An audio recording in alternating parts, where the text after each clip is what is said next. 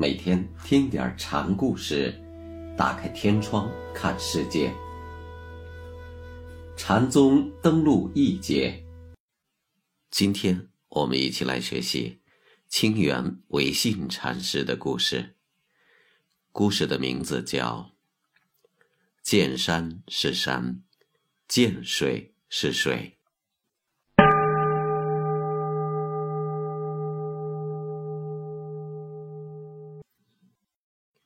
清源寺的唯信禅师在上堂时对弟子说：“老汉三十年前还没有参禅的时候，看见山就是山，看见水就是水。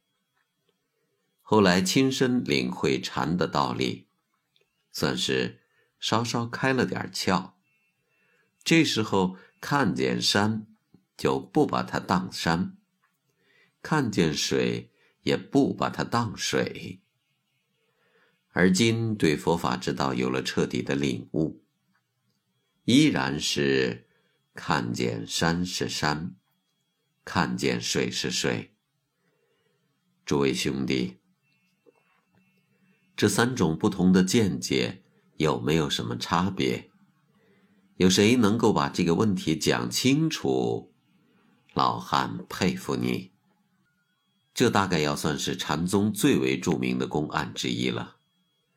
话虽是平易不过，道理却并不简单。从这则公案的语义递进言，它属于典型的二道相因的禅宗思维方式：先立一义，再破此义，复另立一义，含摄前二义。正如僧肇所谓“阶极见浅，以致无浅也”。唯信所说的这三般见解，实际上是三种不同层次的对存在的关照与认识方式。这种方式的不同，本质是深度的不同。中西先贤有过一些这方面的分类。可以作为理解唯信这则公案的参照。文子道德篇上说：“上学以神听之，中学以心听之，下学以耳听之。”朝文元的《法藏碎金录》里说：“觉有三说。”随浅深而分。一者觉处之觉，为一切寒灵，凡有自身之所处，无不知也。二者觉物之觉，为一切明者，凡有事之所悟，无不变也。三者觉照之觉。为一切大圣，凡有性之所至，无不通也。十四世纪德国神秘宗师艾克哈特也把知识分为上、中、下三等，下学以身知，中学以心知，上学以神知。英国人索罗金则把真理分为感觉、理解。理念真理三种，这些不同的分类在层次上与唯信的三见解基本上是相互对等对应的。朝文元的话尤其说的明朗透彻，在这三个依次递进的层次中，处于最低一级的是感觉层次，他对存在的理解主要依赖于感官的感觉。正如唯信所谓“见山是山，见水是水”，这是最为普遍的认识层次。凡一切含灵者，无不如是。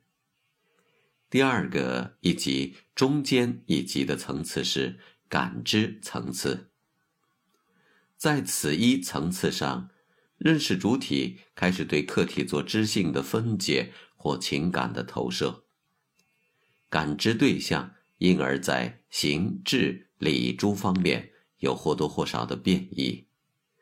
在这个意义上，客体已发生异化转化。这就是唯信所说的“见山不是山，见水不是水”。因为在禅人眼里，山水可能只不过是真如佛性的一种显现或象征而已。就仿佛智者乐山，仁者乐水。我见青山多妩媚，料青山见我亦如是。山水宛然有人的性灵与情感在，已完全不是纯物理意义上的自然山水。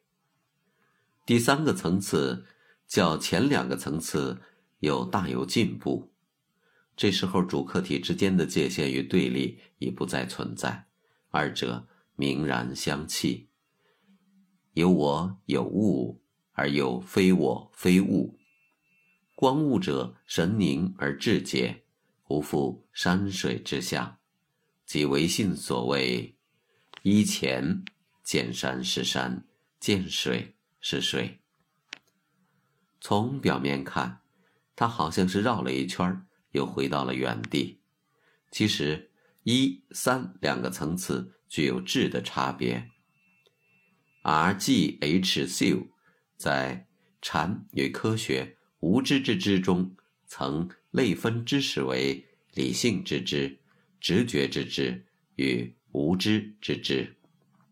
无知之知是一个重要的概念，没有知识与有无知之间是有相当大的区别。这种区别，也就是我们这里所说的第一与第三两个层次之间的差别。见山是山，见水是水。是对存在的机械与本能的关照，其认识深度十分的表层肤浅。依前见山是山，见水是水，则是在一番参究之后的深刻领悟，是对自然秩序的自觉的维持与呵护。明白了这一点，我们就可以明白平常心是道与平常隐着这种常悟之境。在内涵上，并不同于凡夫俗子那种生活的原初形态，否则，参禅悟道的过程以及开悟本身就没有任何意义了。临安府五云悟禅师曾经这样说过：“月堂老汉说是行不见行，坐不见坐，穿衣时不见穿衣，吃饭时不见吃饭。”贫僧与他在一张禅床上打盹儿，却是各做各的梦，为什么呢？老汉是行见行，坐见坐，穿衣时见穿衣，吃饭时见吃饭。你们说说，是老汉说的对，还是月堂说的对？这里，月堂与五云悟的不同，也即是前面我们所说的。第二与第三两个层次的不同。